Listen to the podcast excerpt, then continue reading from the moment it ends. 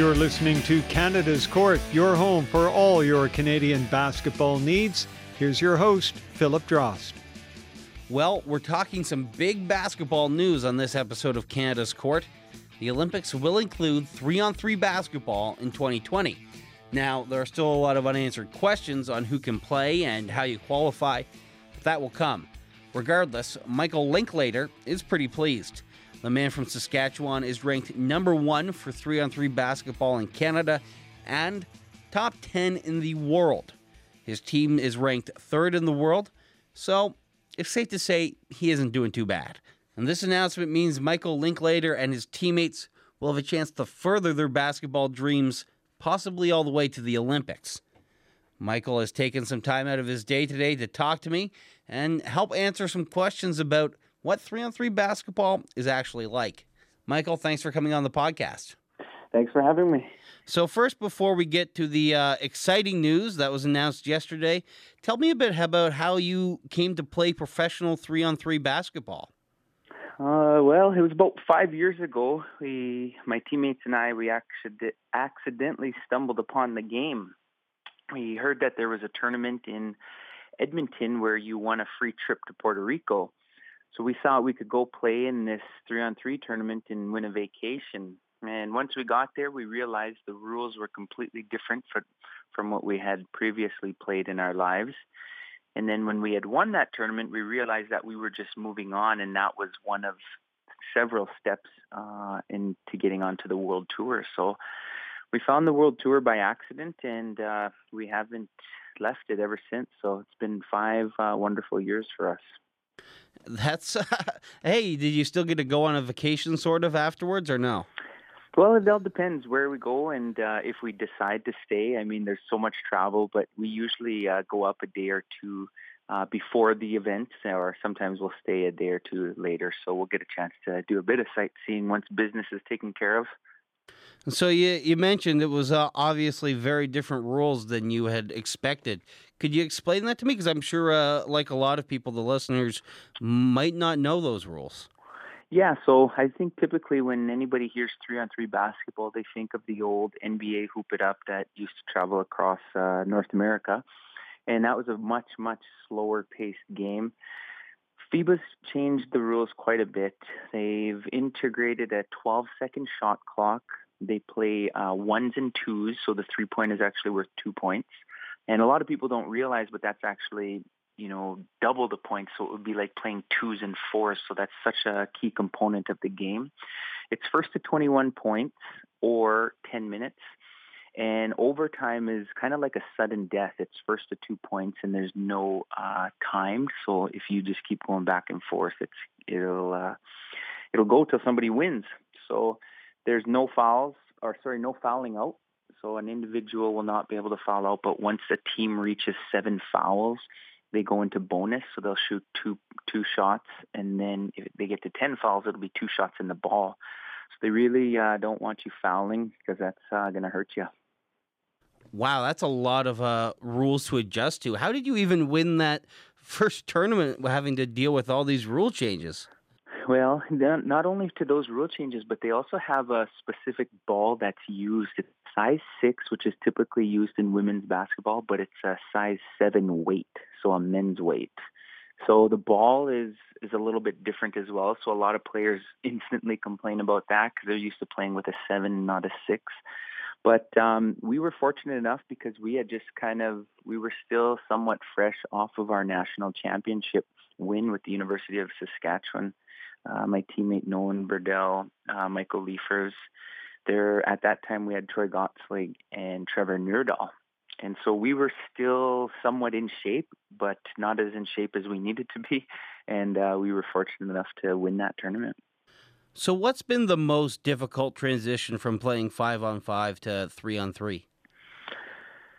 Well, what a lot of five on five players do, including ourselves, is when you come to the three on three game, you think you can just use the same things that you used in five on five in terms of your skills.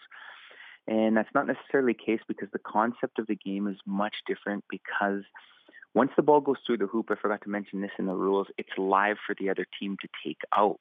So once it goes through the hoop, the other team has to clear it. So we weren't used to that as well, as well as the spacing. So you're allowed four players on a team, and three are always on the floor, and you do need that sub because of how high paced the game is. So when we were playing, our spacing and our five on five rotations didn't work in the three on three game. So we had to change up our rotations and the way you play. And sometimes you, well, I don't want to give away all of our, our tips, but um, you know, you just have to change the way you play. It's completely different. What kind of skills did you start working on when this uh, really got going? Well, the biggest thing for three on three players in the FIBA style setting is that you have to be versatile. You have to be able to do absolutely everything defend, score, shoot, rebound, hustle. You have to do it all because you're not always guarding the same person because the game is so fast, so fast that you you don't have time to chase your guy around. So yeah, that was one of our biggest adjustments that we had to do rather than just matching up on our own guy. It was taking the closest guy to us basically. A lot of switching. That sounds like uh, a lot of work. Yeah, but all and also too with all that switching, you know, there's there's slipping the screens and there's diving and there's rolling. So there's so much space and so few players that it creates uh, an exciting game to watch. So FIBA's really done a, a phenomenal job in making the rules so it's a very fan-based experience. Do you have a lot of people who you, you tell them you're playing three on three basketball and they don't don't know too much about it? Yeah, I mean, um, it's interesting because a lot of uh, people in Canada and the United States are not familiar with how successful the World Tour has been for three on three basketball.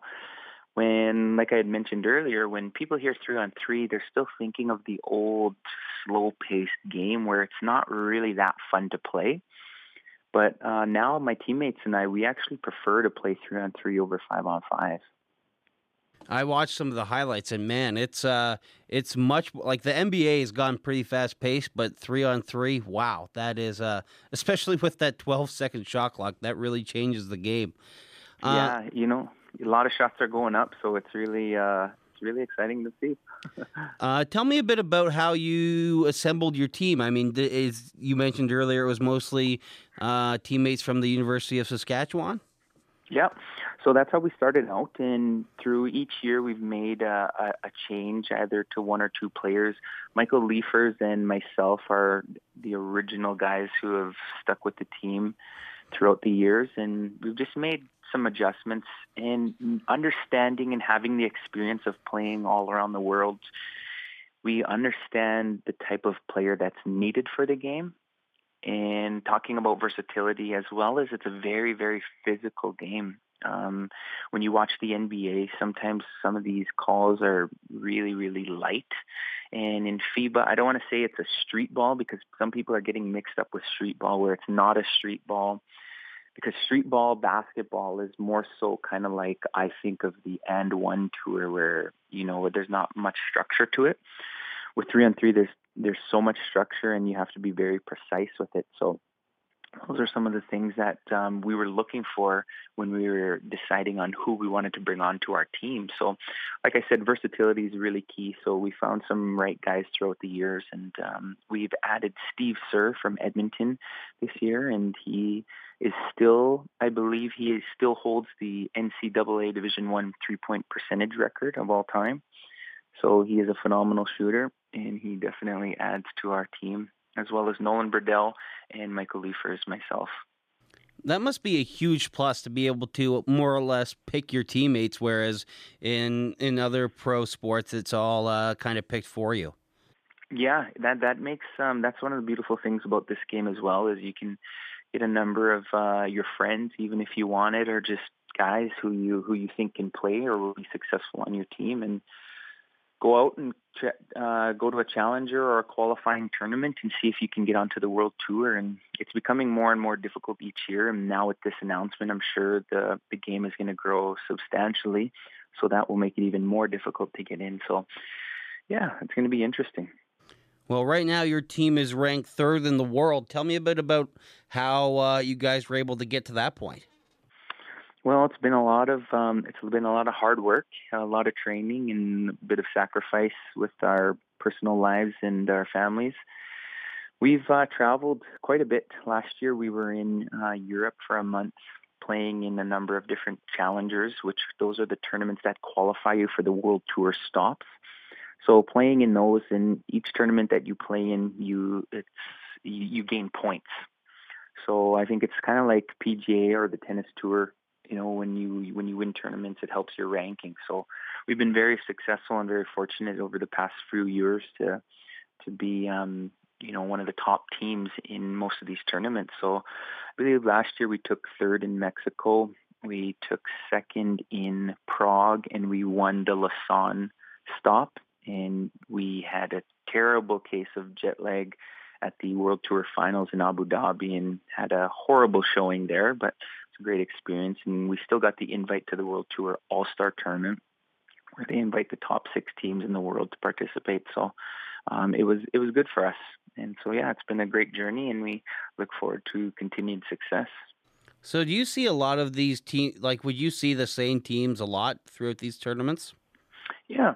So, like I said, it's kind of like the PGA, where you know a number of the same professionals are traveling to the same events and competing for the prize. So, number of number of teams that we we run into at some of these top events are are the same teams. You know, the top teams, definitely the top ten teams in the world are kind of the guys we see over and over. But there are some new teams who are kind of emerging to to be some of the top contenders. So, like I said, the game's starting to become more difficult um, in terms of the the players and how good the teams are becoming now that they're really understanding the rules because it was shared with us that the um, the World Championships for three on three that was held last year in I believe it was somewhere I think it was in Japan. Don't quote me on that one, but um, they um, they had a they had uh, representation from five on five national team members, and they didn't do uh, very well. It was the World Tour teams that placed in the top five for the World Championships for three on three. So for people who think they can just easily make that transition because they're either playing professionally five on five or for their national team, it really doesn't work that way. You have to have a really great understanding and a lot of experience to be successful. That's a that's an interesting point. I was going to ask you about it later, but I mean, even I'm sure lots of people are thinking, oh, maybe we'll see some of the top uh, NBA players play. But it's uh, it's one thing to go from playing NBA to FIBA. It's a whole other thing to go from playing five on five to three on three when that's something you haven't done all your life. Yeah, sorry, excuse me. And that's the thing with um, like making the correlation to volleyball. When they went from six on six on the court to two on two on the beach, you know, you're not having as many of those high profile six on six court volleyball players making that transition when they're in the peak of their career. So they're still making great money playing professionally on the hardwood. And I think that's going to be the case with this because we also play on a sport court as well as the events are outdoors. So it's not ideal circumstances for what a lot of basketball players are used to when it comes to hardwood or an air conditioned gymnasium in a, in a controlled environment. So sometimes you are battling the elements. And I'm not sure that's really going to speak to a lot of five on five players who are, you know, well into their careers making, you know, great money professionally. Interesting. Um, you mentioned how you see a lot of the uh, same teams a lot. Have you developed any rivalries yet? You know, we have the top since we're you know we're in the top three there. We we do have a, a rivalry with the top two teams there, uh, Novi Sad, which is from Serbia, and Ljubljana, which is from uh, Slovenia.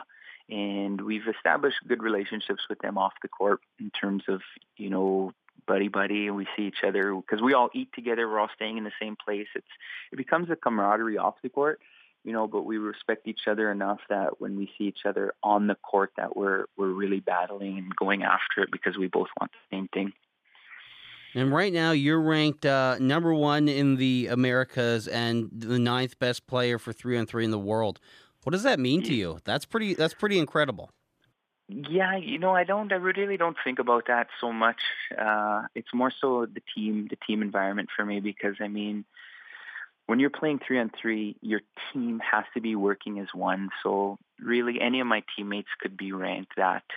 I don't think it has much to do with with anything. We uh, we're a solid team. We work well together, and that's why we're successful.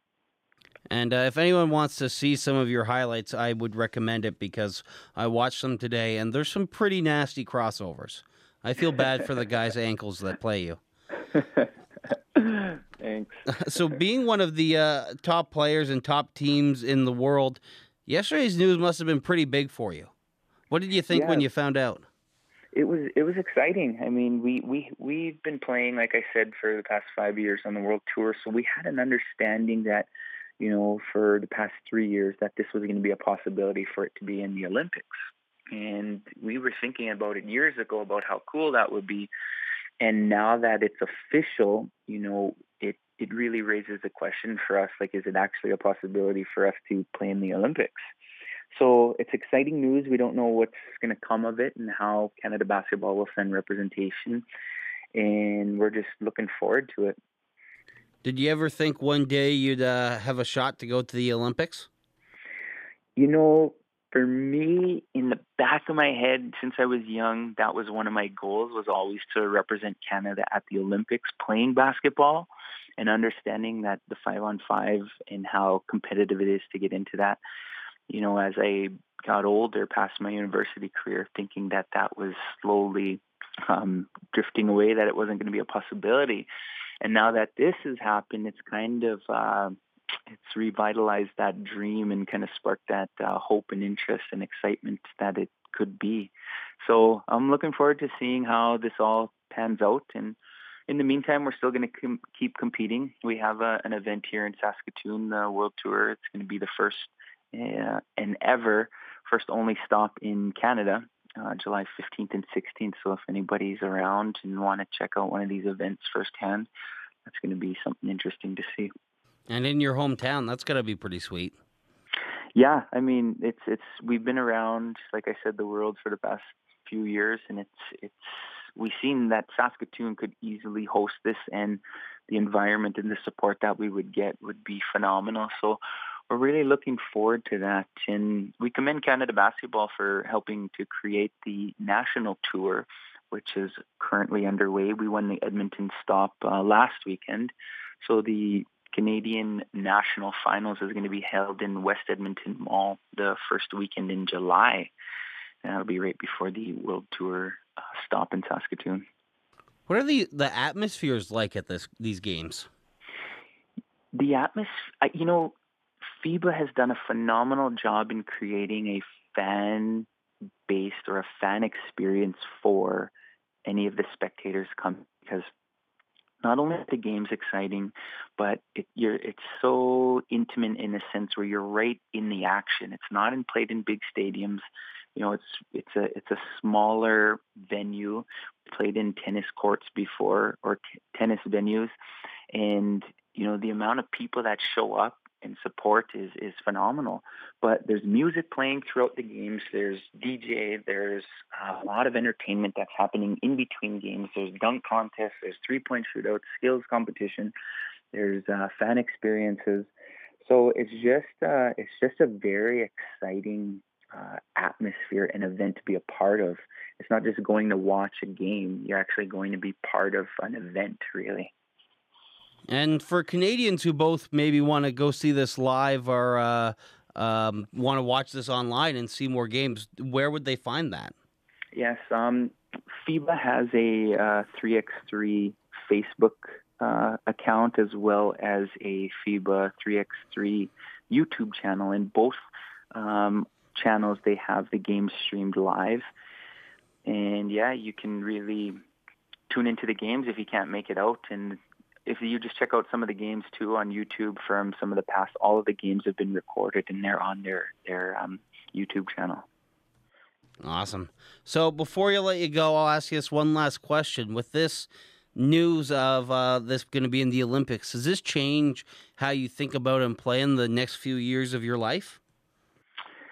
Well, yeah, I mean, absolutely, especially in terms of if in body maintenance. You know, I'm I'm up there, I guess, in, in your basketball age.